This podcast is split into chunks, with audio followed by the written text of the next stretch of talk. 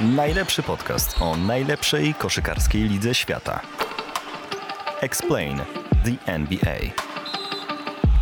Analizują i wyjaśniają Mirosław Noculak i Radosław Spiak. Co tydzień tylko na desport.pl. Witamy, witamy. Sezon zasadniczy NBA kończy się już w najbliższym czasie i to nasz ostatni odcinek Explain the NBA przed rozpoczęciem fazy play-in. Witaj Mirosławie. Witaj. Dostaliśmy dzisiaj parę pytań, jeśli chodzi o subiektywny przegląd tygodnia, w zasadzie kwestii, którymi e, chcielibyście, żebyśmy się zajęli. I zaczniemy, no co tu dużo mówić, od Los Angeles Lakers, którzy, jak pisał e, Jakub Kaliski na Twitterze, na 90% playoff bez Lakers. W tym momencie, jak nagrywamy ten podcast, czyli w środowy wieczór, na 100% bez Lakers. Lakers 7 porażek z rzędu i przegrana 110 do 121 odebrała im matematyczne szanse nawet na play-in. Drużyna z Los Angeles 31 zwycięstw, 48 porażek. I co tu dużo mówić, tak to się musiało skończyć z tego, co było widać w ostatnich tygodniach czy nawet miesiącach. Mnie najbardziej fascynuje to, że Lakers nawet nie próbowali tego naprawić. Wiesz, Mirosławie, że kiedy przychodziło trade deadline, oni nawet niczego większego nie zrobili, nie zrobili jakiś roszac w składzie, mimo tego, że widać było, co jest problemem tego zespołu. On był po prostu źle skonstruowany i teraz będzie przerzucanie winy. Czy to jest wina Lebrona, że tak zbudował ten skład, bo wiadomo, jaką Lebron ma siłę. Już Magic Johnson nawet powiedział, że to jest wina Lebrona, że ściągnął Russella Westbrooka, a nie na przykład Demara DeRozana, który chciał grać dla Los Angeles Lakers. E, no i teraz pytanie, co będzie, bo, bo Lakersi są w trudnej sytuacji, mają e, dużo pieniędzy do wydania w najbliższych latach i nie mają za bardzo pików w drafcie. Ja nawet nie wiem, jak tę sytuację naprawić, szczerze mówiąc, bo jest po prostu zła. No, to jest ból głowy y, Roba Pelinki, który jest GM-em w y, Los Angeles. E, i on to razem z właścicielami będzie e, próbował naprawić. Jak to zrobią? Zobaczymy. Natomiast e, jeszcze są inne usprawiedliwienia się już pojawiają, takie może bardziej obiektywne, czyli to, że Lakers byli nękani niesamowicie kontuzjami. Kendrick Ra no, nie zagrał w żadnym meczu. Człowiek, który przyszedł do nich z, z, z Miami Heat. Tak, Anthony Davis opuścił 38 meczów, LeBron 21. 23. Nawet 20, chyba 3 już w tym tak, momencie. Tak. Taylor Horton Tucker 18, Trevor Ariza 30. Także tutaj, e, tutaj ten zespół miał 39 różnych piątek startowych w tym sezonie to żadnej stabilizacji. Jeden, jedynie więcej miał Brooklyn od nich. Więc to jest, to też jest, to pokazuje, jaka była trudna sytuacja sztabu szkoleniowego. Frank Vogel był w połowie sezonu, mówiło się, że go wymienią, prawda? Sami rozmawialiśmy na ten temat e, w jednym z podcastów. Nic takiego się nie stało. Ja nie wiem, czy to dobrze, czy źle. Nie wiem, czy trzeba obciążać tym e, właśnie trenera e, Franka Vogela, ale, ale on sobie też nie poradził z tą sytuacją nie potrafił tego jakoś, e, e, mówiąc tak kolokwialnie, posztukować, poskładać, po, pocerować, połatać, jakiego słowa by nie użyć, e, nie, nie zrobił tego na pewno. I no i Lakers, Lakers przegrali sezon. Przegrali Tylko, sromotnie. Wiesz co, wiesz co mnie...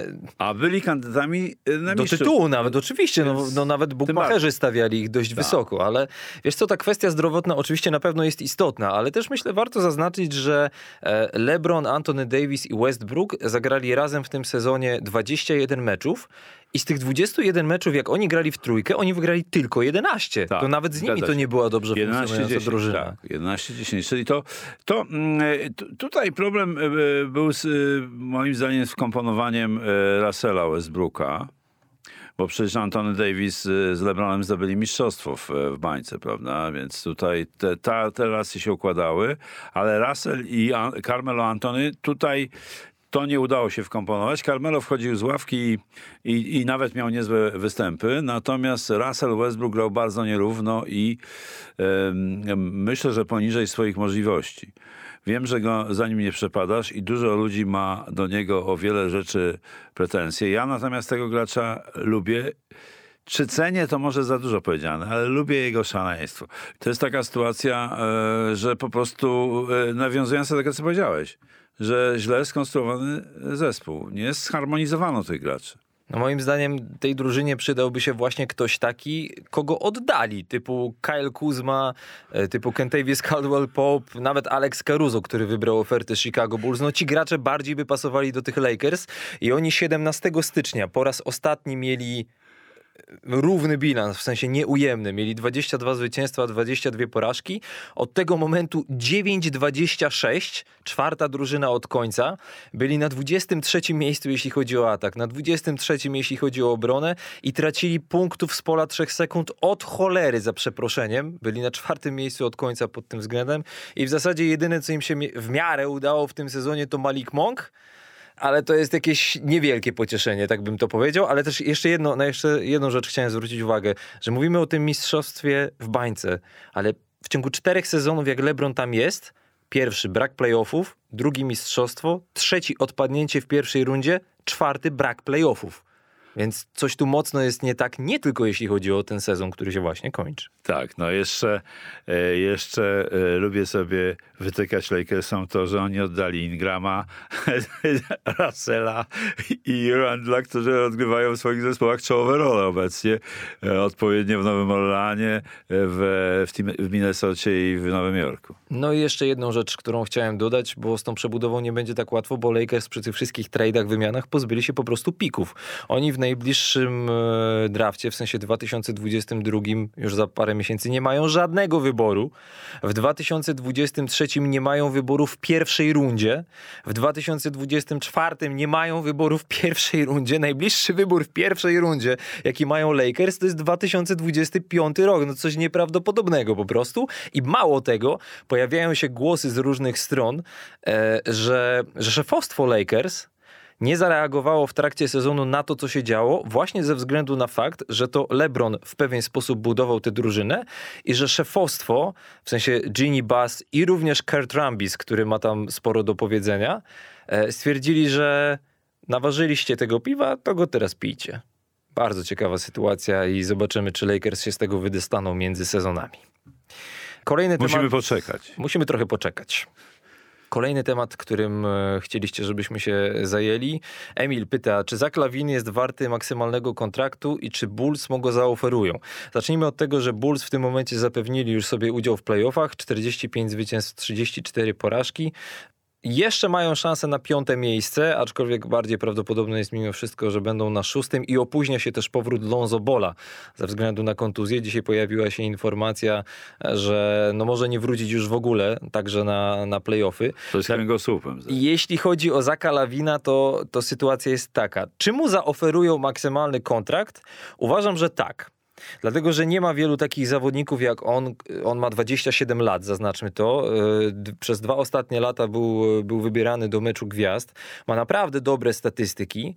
Natomiast finansowo to wygląda tak, że, że jeśli zostanie w Chicago, będzie miał okazję na pięcioletni kontrakt warty 210 milionów dolarów.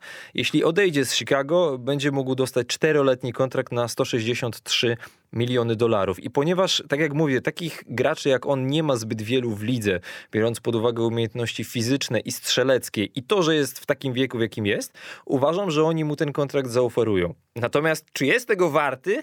Tu mam mimo wszystko trochę wątpliwości, bo on nawet nie jest liderem tego zespołu. Nim jest e, DeMar DeRozan. Już nie, już nie jest. On, e, on też miał problemy z kontuzjami, wypadał z gry i, i trochę e, w pierwszej części sezonu szli ramię w ramię lub bark w bark, jeżeli chodzi o zdobycze punktowe. Mówiliśmy też o tym w jednym z podcastów z Demarem DeRozanem, ale później się to troszeczkę rozjechało. Natomiast no, Bulls budują zespół. E, wrócił e, Williams e, i to, i to, jest, to jest dobry znak dla tego zespołu na playoffy. Mm, no Lonzo nie wróci raczej, bo tam wszystko wskazuje na to, że że jakiś ma problemy z kręgosłupem poważniejsze i to, ale, ale myślę, że, że Lawin też nie jestem w stanie powiedzieć, bo ja nigdy się tymi finansowymi sprawami nie zajmowałem. E, ale wydaje mi się, że mm, też mam wątpliwości, czy on jest wart takiego wysokiego kontraktu maksymalnego, ale Chicago być może postawią na niego. Pytanie, czy coś im to da w dłuższej perspektywie, bo na, nawet jeśli chodzi o te najbliższe playoffy, tak swoją drogą w przypadku Lonzo Bola chodzi o kolano akurat, o łąkotkę teraz, że ten Tak, proces nie- reha- nie- nie rehabilitacji nie, nie przebiega tak jak powinien. To u kogoś E, innego to Bo zauważyłem. Bulls w tym sezonie z drużynami z czołowej czwórki ze wschodu i z zachodu mają zatrważający bilans dwóch zwycięstw i dwudziestu porażek. Ja już jak omawialiśmy szerzej Chicago, to był, nie wiem, piąty, szósty odcinek naszego podcastu. Ja zaznaczałem, że, że fajnie to jest zbudowane, że oni dobrze grają, bo przecież nawet pod koniec stycznia jeszcze byli na Liderem, pierwszym miejscu na wschodzie. Trochę oczywiście kontuzje pokrzyżowały im szyki, ale komu nie pokrzyżowały, tak by to można określić. No ale na, na playoffy to jest drużyna, która moim zdaniem nie przejdzie pierwszej rundy i to nawet nie chodzi o kontuzję, chodzi raz o doświadczenie, a dwa o siłę podkoszową. Natomiast jeśli chodzi o Zaka Lawinę, on w ogóle ostatnio otwarcie powiedział, że powinien dostać tyle, na ile zasługuje. Nie powiedział wprost, że chodzi o maksymalny kontrakt, ale jeśli Chicago mu go nie zaoferuje, to jestem pewien, że jakaś inna drużyna typu San Antonio, Detroit albo Orlando, mająca tyle miejsca na nowy kontrakt, z pewnością będzie chciała go ściągnąć. I taka presja rynku może spowodować, że, że Chicago zdecyduje się mu dać tego maksa, natomiast tak jak mówię, czy on jest tego wart, mam trochę wątpliwości mimo wszystko. Został nam jeszcze jeden temat w subiektywnym przeglądzie tygodnia i tym razem Paul Parker pyta nas, y, czy pomysł, aby zamiast Skills Challenge podczas meczu gwiazd był mecz jeden na jednego ośmiu zawodników i tabelka kto wygrywa przechodzi dalej do 11 punktów każdy, finał do 21. Co sądzimy na ten temat? Co sądzisz Mirosławie? Jest taki e, system rozgrywek turniejów. Nie wiem, czy on e, trwa, ale Red Bull organizował to i to się odbywało e, na, na dziedzińcu więzienia w Alcatraz, San Francisco. To jest pomysł z- początku chyba drugiej dekady tego wieku. Natomiast jeżeli chodzi o, o NBA, to nie wiem, czy dla kogo miałoby to być e, e, dedykowane, przeznaczone. Bo myślę, że podstawowi gracze nie chcieliby brać w tym udziału, dlatego że to jest po pierwsze, to jest bardzo wyczerpująca gra. Jeden na jednego do 11 punktów, czy do 21 Zakładając, że gramy na poważnie. i że zagramy serio i że, y, że liczymy tak, jak się kiedyś liczyło w, w grze treningowej, że kosz jest za jeden punkt, a nie za dwa czy za trzy. Więc to jest masakra, mówiąc już takim językiem bardzo młodzieżowym. Mm, Ale to jest, to jest ogromny wysiłek. Natomiast uważam, że jeżeli miałoby coś takiego być wprowadzone, to nie zamiast e, Skills Challenge, które były świetne w ostatnim All-Star Game i to chyba jedna z najciekawszych była, było wydarzeń w tym, w tym, e, w tym weekendzie All-Star. Natomiast e, beznadziejnie wyglądał konkurs e, paczek i, i, i, i to tylko wymieniłbym na, na to jeden na jeden na konkurs paczek i przeznaczyłbym te, jeżeli by ktoś chciał wpaść na taki pomysł, te gry jeden na jednego dla zawodników powyżej dziesiątego miejsca w składzie. Żeby sensie po- gdzieś tam 11, 12 w Żeby rotacji. się pokazali po prostu jako tacy, którzy normalnie się nie pokazują, żeby się pokazali i wtedy na pewno ci goście by dali z siebie wszystko. Powiem ci, że podoba mi się twoje podejście do tego tematu. Ja też nie chciałbym rezygnować ze Skills Challenge, bo lubię te zawody, szczerze Tak, mówiąc. Konkurs wsadów, owszem, ostatnio był beznadziejny, trzeba to powiedzieć wprost, ale ma ogromną tradycję Tradycję, i nie tradycję, sądzę, żeby. NBA się go pozbyło. Nawet, nawet ja, który nie jestem entuzjastą tego weekendu gwiazd jakoś nie, niesamowicie, no zawsze patrzę, jak te wsady są wykonywane, raz na kilka No, lat się e, zdarzy naprawdę legendarny konkurs typu wspomniany wcześniej Zach Lawin kontra Aaron Gordon parę lat temu. Ja Eee, wspominam z roku 2000, gdzie No wiadomo, to Carter każdy Francis i, i kto tam jeszcze? McGrady. Steve Francis, tak, McGrady, tak, tak, tak. No i słynny Vince Carter. Byłem to i widziałem to z bliska. A, zazdroszczę, zazdraszczam, jak to się zwykło mówić ostatnio. Dzięki za wszystkie pytania. Pamiętajcie, explain the NBA małpa thesport.pl albo możecie też Mirosława zahaczyć na Twitterze, jeśli chcecie, żebyśmy się jakimś tematem konkretnym zajęli, aktualnym bądź mniej aktualnym. I teraz przechodzimy do naszego głównego tematu, którym są Atlanta Hawks. I tak, jeśli chodzi o drużynę ze stanu Georgia, to właśnie została przerwana jej seria pięciu zwycięstw z rzędu, dlatego że Atlanta przegrała w Toronto dziesięcioma punktami, ale będzie grała w play-in i ma nawet szansę na to, żeby zająć siódme miejsce jeszcze w e, play-in, mimo że w tym momencie jest na dziewiątym. Ma 41 zwycięstw i 38 porażek, czyli trzy mecze jeszcze do zagrania w sezonie zasadniczym. Atlanta przez większość sezonu grała dość kiepsko, miała wprawdzie w pewnym momencie dość dość długą serię zwycięstw. Ale ogólnie ta drużyna, mimo tego, że ma w zasadzie niezmieniony skład w stosunku do poprzednich rozgrywek, mocno rozczarowywała. Teraz pod koniec sezonu zasadniczego zaczęła grać lepiej. Jak wspominaliśmy, seria pięciu zwycięstw z rzędu sześciu w ośmiu meczach, no ale ta przegrana w Toronto dziesięcioma punktami. Mirosławie, ty oglądałeś szerzej ten mecz i jak oceniasz Atlantę na ten moment? Ten mecz był dosyć dziwny, bo Atlanta mogła y, to spotkanie wygrać, ale goniła trochę Toronto w końcówce. Toronto od stanu 102 do, tam bodajże mieli 9 punktów przewagi, nie zdobyło przez 5 minut punktu i, i, Atlanta wyrównała, ale nie potrafiła przeskoczyć um, Toronto i ani jeden, ani drugi zespół nie mógł, był taki moment, że nie zdobywali punktów, a jednak e, twój kandydat na najlepszego debiutanta Scott Barnes. Wziął sprawę w swoje ręce w końcówce, to jest niebywałe. Z 12 ostatnich punktów, właściwie 16, ale 12, które decydowały o tym, że Toronto e, uzyskało przewagę w końcówce, 6 zdobył z 6 zdobył właśnie Scott i z tego właśnie ten, z tego impasu w przystanie 102-102 on wyprowadził, e, wyprowadził e, Raptors na prowadzenie i już później go nie oddali do końca. Zatem Atlanta grała nieźle to spotkanie, ale zabrakło moim zdaniem tam jednej, jednego gracza, Galinarego, który, który, który grał ostatnio nieźle i występował nawet czasami w pierwszej piątce. I, e, i on, e, jego nie było, ma jakąś kontuzję.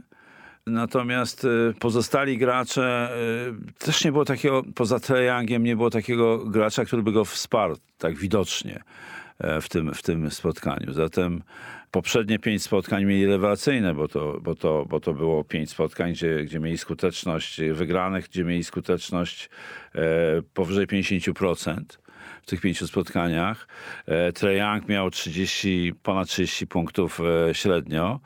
E, zatem oni grali naprawdę dobrze. Za trzy mieli ponad 40%. Zatem tych pięciu spotkań grali rewelacyjnie i przypominali zespół z playoffu z poprzedniego sezonu. Rewelację playoffu z poprzedniego sezonu. Właśnie. Tym pięciomeczowym serialu zwycięstw. Zatem, zatem no trochę się odrodzili, ale Jakoś nie przekonuje mnie gra do końca. Tak jak e, w ubiegłym roku mi imponowali w playoffie, tak teraz mnie nie przekonuje. Ja byłem, e, mnie się wydawało po tym playoffie, że, że, że Atlanta będzie rewelacją tego sezonu. Powiedziałem to w pierwszym odcinku chyba, czy drugim naszego. Że to będzie drużyna do oglądania. I że będzie przede wszystkim drużyna do oglądania. Ciężko się to ogląda. Ale czasami się ogląda rzeczywiście z trudem. E, powiem tak, jakby jeden mecz w tym sezonie miał dla mnie definiować Atlanta Hawks, to byłby mecz z 3 stycznia. To był mecz, w którym Trey Young rzucił 56 punktów, miał 14 asyst, czego w parze nie dokonał jeszcze nikt w historii NBA w jednym meczu. Miał 17 na 26 z gry, absolutnie fenomenalny występ i Atlanta przegrała w Portland. Bo to, co właśnie powiedziałeś przed momentem, dla mnie jest może nie całkowitym, ale w pewnym sensie podsumowaniem Atlanty w tym sezonie, że prawie każdy zawodnik poza Trey Youngiem zalicza regres w stosunku do poprzedniego sezonu. I ten jeden Trey Young na tyle, na ile może, ciągnie tę drużynę w ataku. I czasami to wychodzi, czasami nie. Natomiast brakuje tam stabilności, czasami również zdrowia, ale każdemu brakuje zdrowia, więc nie bierzemy tego pod uwagę jako decydujący czynnik. I, I to, co się zmieniło moim zdaniem w stosunku do poprzedniego sezonu, to mimo wszystko przede wszystkim obrona. Największy regres zaliczył Clint Capella. Zdobywa średnio o 4,5 punktu mniej, ma o ponad dwie zbiórki mniej i to, z czego był do tej pory najbardziej znany, czyli z dobrej obrony strefy podkoszowej, poszło strasznie w dół. Znaczy strasznie, o 7 punktów procentowych. Mam na myśli to, że rywale Clint'a Capelli przy nim zdobywają trafiają z gry Więcej. ze skutecznością 60% w stosunku do 53%. Rok do roku to jest Dużo. dość duży regres. Duży. Mówimy o rzutach oczywiście z odległości bliżej niż 6 stóp do kosza. No ale to nie jest tylko jego wina. To nie jest tak, że Clint Capella tutaj załata każdą dziurę, zwłaszcza biorąc pod uwagę, że miał mimo wszystko kontuzję kostki, która wpływa na jego mobilność, skoczność i tak dalej. Ale jak on nie gra dobrze w obronie, to ta obrona się sypie. I teraz co jest dla mnie najciekawsze, że nawet w poprzednim sezonie, kiedy ten zespół doszedł do finałów konferencji, a nie miał przewagi parkietu ani z Nowym Jorkiem w ćwierćfinale, ani z Filadelfią w półfinale i nawet Milwaukee, czyli późniejszym mistrzom zdołał wyrwać dwa mecze, to nawet w poprzednim sezonie ta obrona była zła. Tylko, że teraz jest po prostu koszmarna. W zeszłym sezonie Atlanta była na 21 miejscu, jeśli chodzi o średnią traconych punktów na 100 posiadań. W tym momencie jest na 26, Szóstym, tak, czyli piątym od końca. W zeszłym sezonie Atlanta była w czołowej dziesiątce, jeśli chodzi o obronę rzutów spod kosza, no bo właśnie taki był mniej więcej plan, żeby ukierunkowywać zawodników na Clint'a Capelę, w dużym uproszczeniu oczywiście to mówię. I to w miarę działało. Natomiast pomimo niemal tego samego składu, coś poszło mocno nie tak, i moim zdaniem to jest, i o tym też zawodnicy Hawks ostatnio mówili, że to jest jednak sfera mentalna. Tak, no to, y, to, to może być w tym, w tym obszarze, to może się dziać rzeczywiście, bo, bo zdumiewający jest ten regres. Y, Mimo, że oni się troszeczkę w drugiej części sezonu odbudowali i obronili w tym play-in będą, ale nie, nie wyglądało to, to dobrze i Trae Young, y, ta jego wypowiedź słynna, że playoff y, to dopiero jest gra, w rundzie zasadniczej to się nie trzeba sprężać, to jest tak niedojrzała wypowiedź. Już to krytykowałem. Mówił, raz. że nudne są, Nudne że, że to- jest po To prostu. jest tak niedojrzałe i tak nieprofesjonalne, że aż e, powiedziałem gdzieś, że gdybym był e, Adamem Silverem, to bym nałożył na niego karę 100 tysięcy dolców za głupoty, które opowiada. No ale, e, ale to e, zostawmy, bo to, bo to jest taki... Bo, bo to jest też zagadka, ta Atlanta.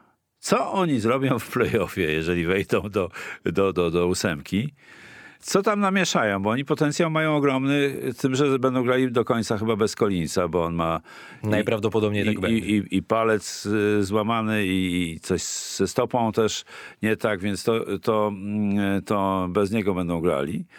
Tam jest y, mm, ten y, Nate McMillan był uważany za tenera obrony kiedyś. To jest ciekawe właśnie w kontekście tego, co mówisz. Zatem on ma taką, mm, ma taką chyba, ma taką zdolność e, zjedywania sobie graczy do jego pomysłów. Tak, tak z daleka e, takie mam wrażenie, że, że, że tak jest. No ale w tym sezonie mm, no, nie zapanował nad, nad tym mentalem, jak ty y, to określiłeś, y, drużyny, a on za to odpowiada, bo on zarządza kapitałem ludzkim, head coach o tym decyduje. Na to ma największy wpływ, albo powinien mieć największy wpływ. I a propos tego meczu z Toronto, bo to jest ostatni mecz, który grała Atlanta przed nagraniem naszego podcastu. Nate McMillan e, powiedział, że e, duże problemy jego drużynie stworzyło to ustawienie Toronto, kiedy byli rezerwowi Raptors i Pascal Siakam jako rozgrywający, że to ustawienie było po prostu zbyt wysokie i w polu trzech sekund i, i na zbiórkach e, Toronto w, tym, w ten sposób zniszczyło Atlantę. A, I tak. teraz, co jest dla mnie ciekawe statystycznie e, po tym meczu, to był dopiero 40 mecz w tym sezonie, a łącznie w całym sezonie jest ich 1230, biorąc pod uwagę wszystkie drużyny, kiedy któraś z drużyn miała 60 zbiórek. 60! I to Tak, było tak. oczywiście Toronto. I nawet mimo tego, że miało gorszą skuteczność z gry, gorszą skuteczność za 3, to z tą Atlantą wygrało. I to jest jeden z Dzięki dowodów... zbiórkom w ataku i ponowieniom. Otóż to, to tam liczby były jakieś naprawdę, 26 naprawdę punktów chyba zdobyli z, z, z ponowienia e, w tym meczu. Więc Atlanta, jak ma dobry dzień, to potrafi przerzucić każdego. Tylko problem polega na tym, że regularność, stabilność buduje się jednak na dobrej systemowej obronie i tego do tej pory brakowało. Tak, no tutaj y, są świetni strzelcy, Bogdanowicz, Herter, y, y, już nie mówię o Trajangu i jeszcze ten y, Hunter, E, DeAndre Hunter. DeAndre Hunter. No bo właśnie a propos, a propos tego, co się w Atlancie zmieniło, no trochę poprawiła się obrona. Bo trzeba zaznaczyć, że oni jeszcze 27 stycznia byli na 12 miejscu w konferencji. Mieli 22 wygrane, 25 porażek. Trochę potem zaczęło to iść do góry. Natomiast e, myślę, że sami gracze Atlanty zaczęli sobie zdawać sprawę, że ich podejście po prostu powinno się zmienić, bo znalazłem taki cytat Bogdana Bogdanowicza sprzed ponad miesiąca. gdzie, e, no zacytuję go, mówił tak, znaczy zacytuję, no to będzie tłumaczenie oczywiście, ale mówił tak. Bierzemy za pewnik, że będziemy wygrywali, bo wygrywaliśmy w zeszłym roku. Nie takie powinno być nasze nastawienie. Nie możemy teraz powiedzieć, że jesteśmy dobrym zespołem, bo nie jesteśmy. I John Collins, też kontuzjowany, mówił, że po prostu musimy, yy, musimy mieć większą żądzę zwycięstwa. Potem wturował mu zresztą yy, na ten temat Trey Young. No i jakkolwiek ich uwagi są słuszne i fajnie, że mają taki, takie samo zastanowienie się, że tak się wyrażę, no to mimo wszystko yy, znowu to można zrzucić na Trey Younga, no bo kto powiedział na początku sezonu, że sezon regularny to tam sobie, a playoffy to jest dopiero gra. I gdyby to jeszcze powiedział zawodnik, który ma na koncie, nie wiem, dwa tytuły mistrzowskie albo trzy.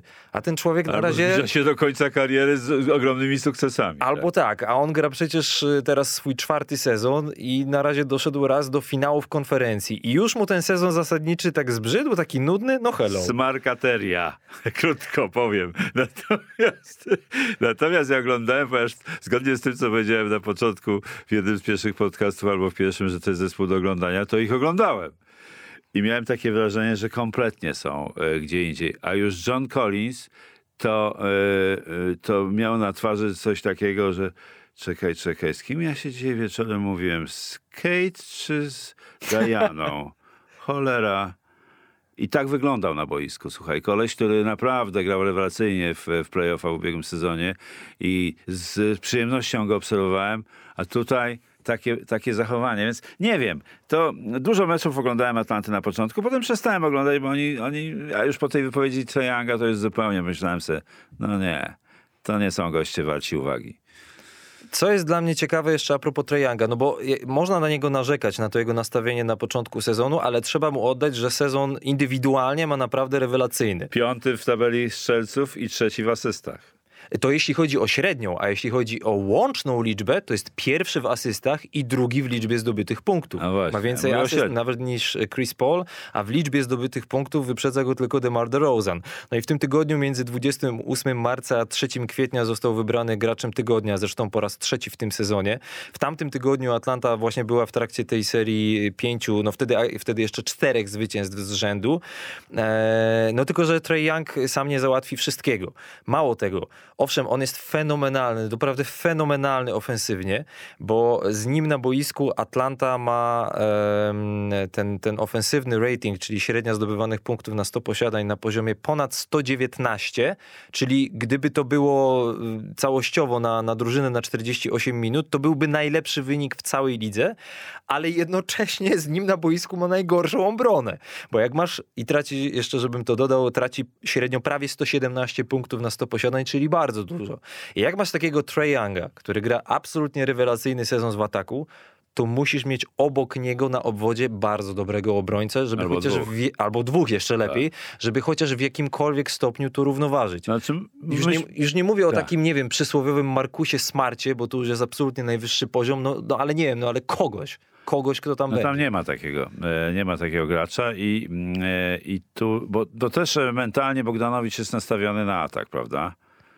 E, Herter też. Więc to, to są goście, którzy, którzy e, najbliżej niego grają właśnie. I dlaczego oddano Kama Rydisha do Nowego Jorku? Również między innymi dlatego, że po prostu słabo bronił, on jest słabym tak, obrońcą. Tak. I tutaj, y, a jeszcze, jeszcze tak, taka dygresja do, tej, do tego terminu smarkateria. Podejrzewam, że mogą niektórzy mnie posądzić o tak zwany adultyzm albo edaltyzm, czyli że ten starzec tępi młodych. E, W Polsce dominuje jednak e, ageizm, czyli ageizm, czyli że młodzi mają w nosie, chciałem powiedzieć w dupie e, starszych gości, ale to tak e, na marginesie. I co jeszcze chciałem zaznaczyć, co wynalazłem w różnych y, ciekawych y, historiach statystycznych. Nie wiem, czy to, czy to widać tak bardzo w trakcie oglądania meczów, bo przyznaję, że, że Atlanty jakoś też dużo nie oglądałem ostatnio.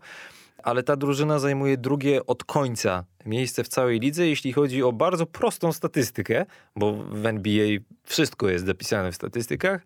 Drugie miejsce od końca, jeśli chodzi o liczbę podań wykonywanych w meczu. 257 podań średnio w meczu i z jednej strony, no jak wykonujesz mało podań, to też sugeruje, no i to widać jednak, że, że Trae Young często kozuje sam, robią mu miejsce, zrób coś z piłką, uratuj nas, no i ona albo zdobywa punkty, albo nie. I teraz to będzie moje pytanie do ciebie. Po tym, co za chwilę powiem. Czy to faktycznie ma aż takie znaczenie dla wyników Atlanty, że oni są drudzy od końca w całej lidze, jeśli chodzi o liczbę podań między sobą w meczu, biorąc pod uwagę, że najgorsze w tym względzie jest Milwaukee, a trzecia od końca jest Phoenix, czyli rewelacyjne drużyny. No tak, ale to, mm, e, to, jest, to jest ciekawa statystyka, bo na oko i Milwaukee i, i Phoenix bardziej moim zdaniem, bo ich też częściej oglądam, sprawiają wrażenie, że, się, że, się, że, że piłka po wodzie chodzi bardzo.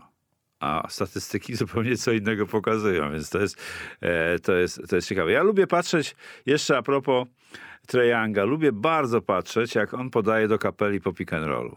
To jest, tak, to jest taki majstersztyk. Znaczy, tutaj e, wzorcem, e, wzorcem e, Sevry jest w tej sprawie Luka Doncic, moim zdaniem, w tym, w tym wydaniu NBA, ale Young robi to też pierwszorzędnie.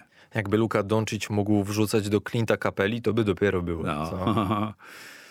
Ogólnie, no, po prostu Atlanta przez większość sezonu grała, nazwałbym to niezbyt zaangażowanie w obronie. I jeszcze jest jedna statystyka, która to potwierdza, mianowicie to jest drużyna, która traci najwięcej punktów na posiadanie przeciwnika z kontry.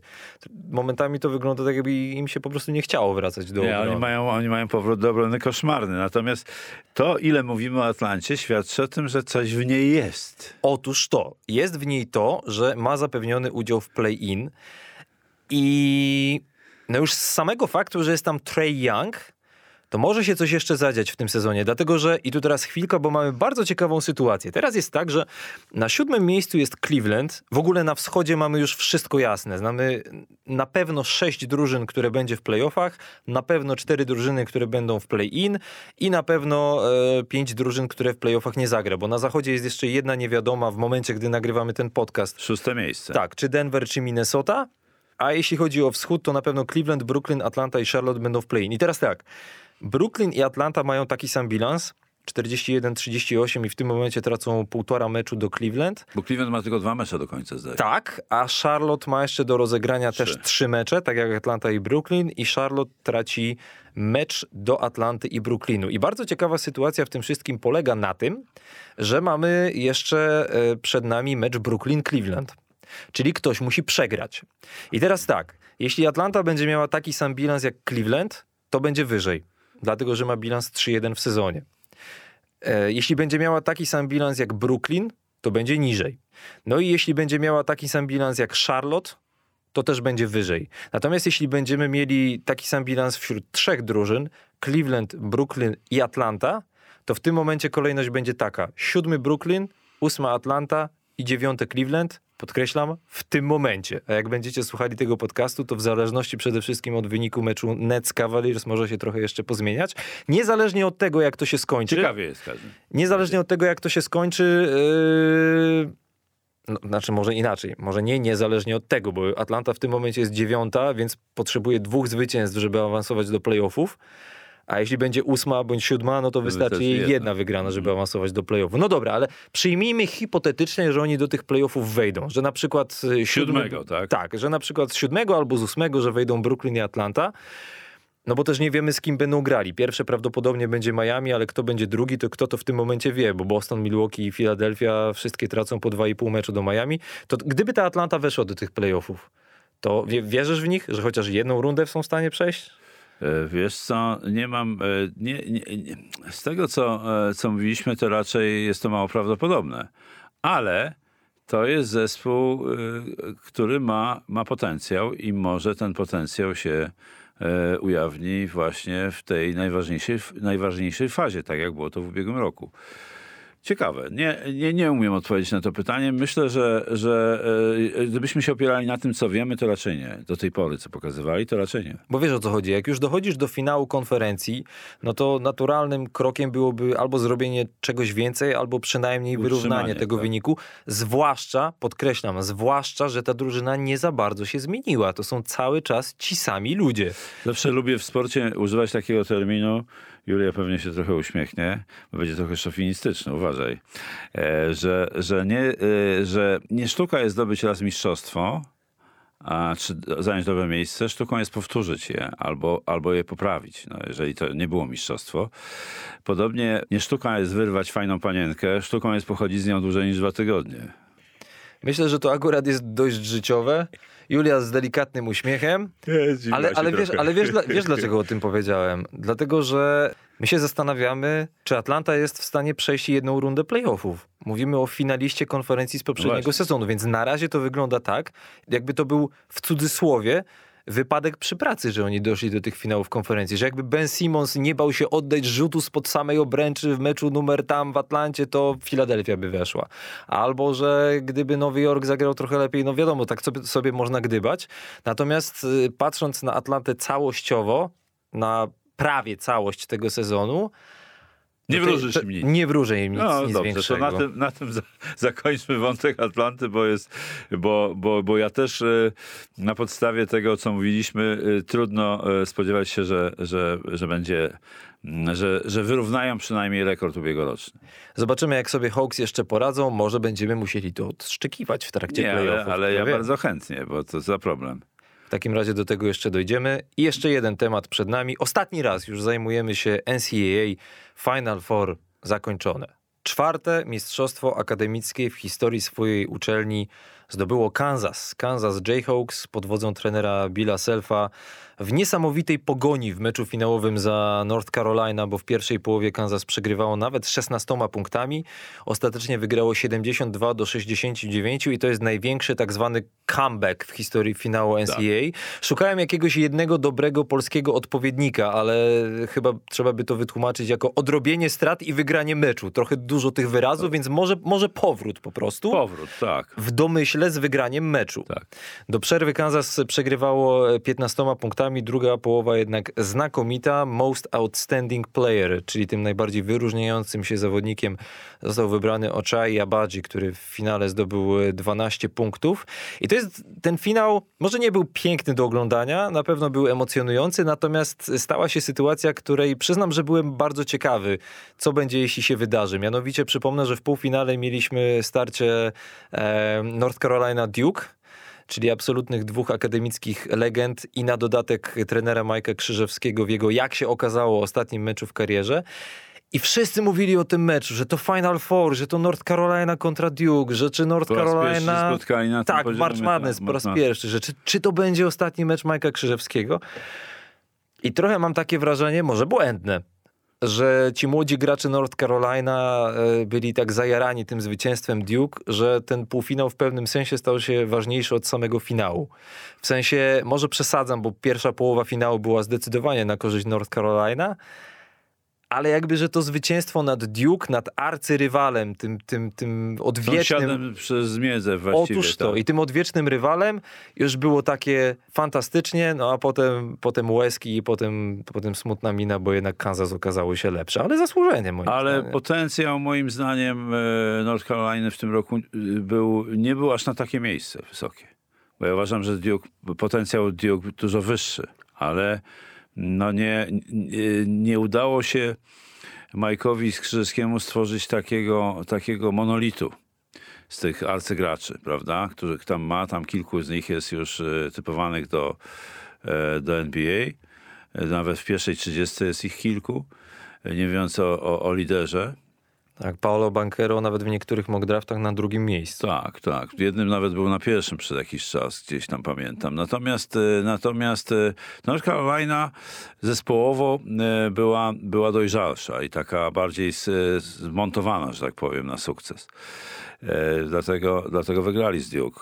Choć wizualnie mnie bardziej podobało się, podobało się granie Duke, ale, ale liczy się zwycięstwo, a nie, nie, nie ma ocen za urodę gry. No w tej drugiej połowie meczu półfinałowego Caleb Love trafiał no, niemal No, wszystko niesamowity, i tak. pociągnął swój zespół, także RJ Davis całkiem dobrze. No tak, Caleb, Caleb Love jest e, w ogóle typowany dopiero w drugiej 30 mock draftu, a był chyba jednym z najlepszych graczy tego, tego, tego, tego March Madness. Jeśli chodzi o jeszcze mecz finałowy, to tak na, na zupełnym marginesie, bo trener Bill Self mówił o tym, że to jest w pewnym sensie również mistrzostwo, które powinien zdobyć zespół sprzed dwóch lat. Tego, że nie zdobył, dlatego że March Madness w ogóle nie było rozgrywane było, tak. ze względu na COVID. No i w tamtej drużynie były między innymi e, judoka e, Azubujki, tak się chyba wymawia jego nazwisko, który w tym momencie jest zawodnikiem Utah Jazz, chociaż no w zasadzie gra bardziej Mało w. G-League, bo, bo w tym sezonie zagrał e, w 17 meczach.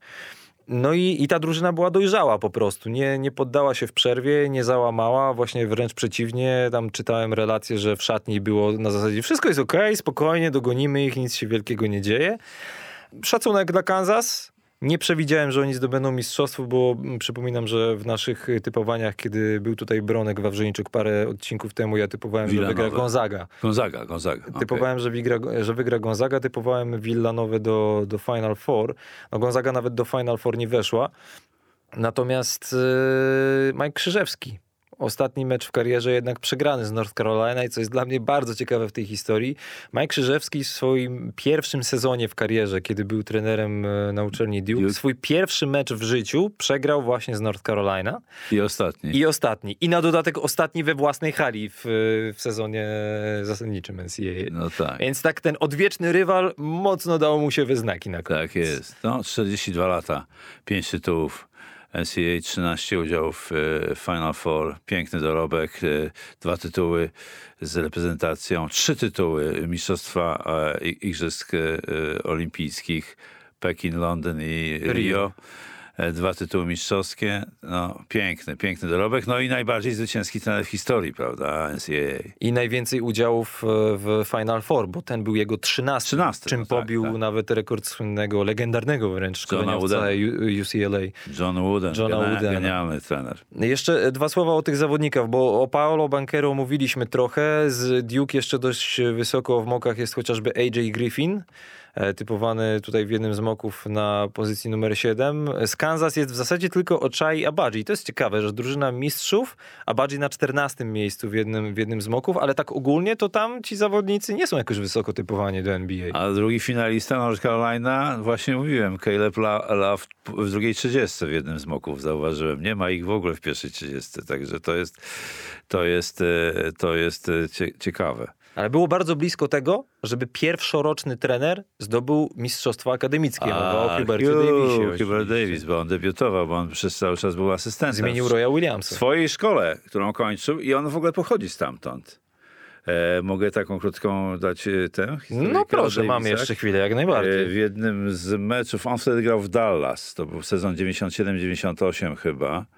W jednym z meczów, e, który pokazywała polska stacja, komentator główny mówi o, Hubert Davis, świetny strzelec, ale jego e, stryjek, Walt Davis, to był dopiero gracz. No, przypomnijmy, grał w Phoenix, był, miał, miał świetne, świetne wyniki Walt Davis, a ja na to dodałem, a Miles Davis, ten to dopiero grał.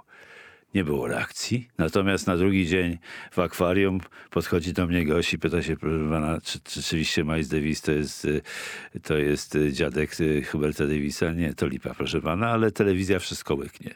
Ale to jeszcze słuchaczom wyjaśnijmy, co to jest akwarium.